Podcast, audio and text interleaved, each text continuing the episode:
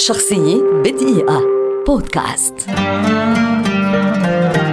نجدة أنزور مخرج سوري كبير ولد عام 1954 ويعد واحدا من أبرز المخرجين الذين غيروا وجه الدراما السورية بشكل خاص والعربية بشكل عام.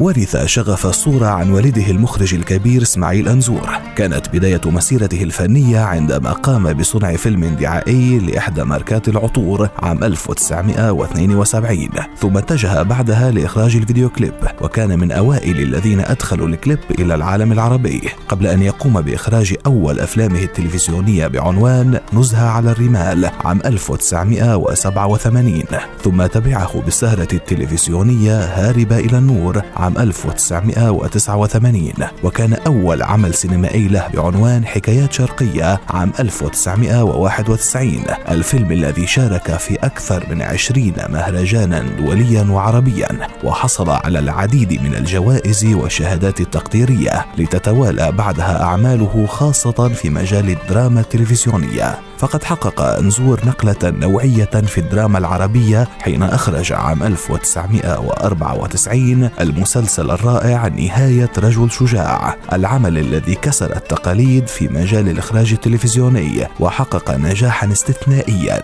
وكان فاتحة لأعمال رائعة كثيرة جدا أخرجها أنزور نذكر منها الجوارح الكواسر أوراق الزمن المر إخوة التراب الموت القادم إلى الشرق آخر الفرسان المحروم العروس امرأة من رماد ذاكرة الجسد وفارس بني مروان.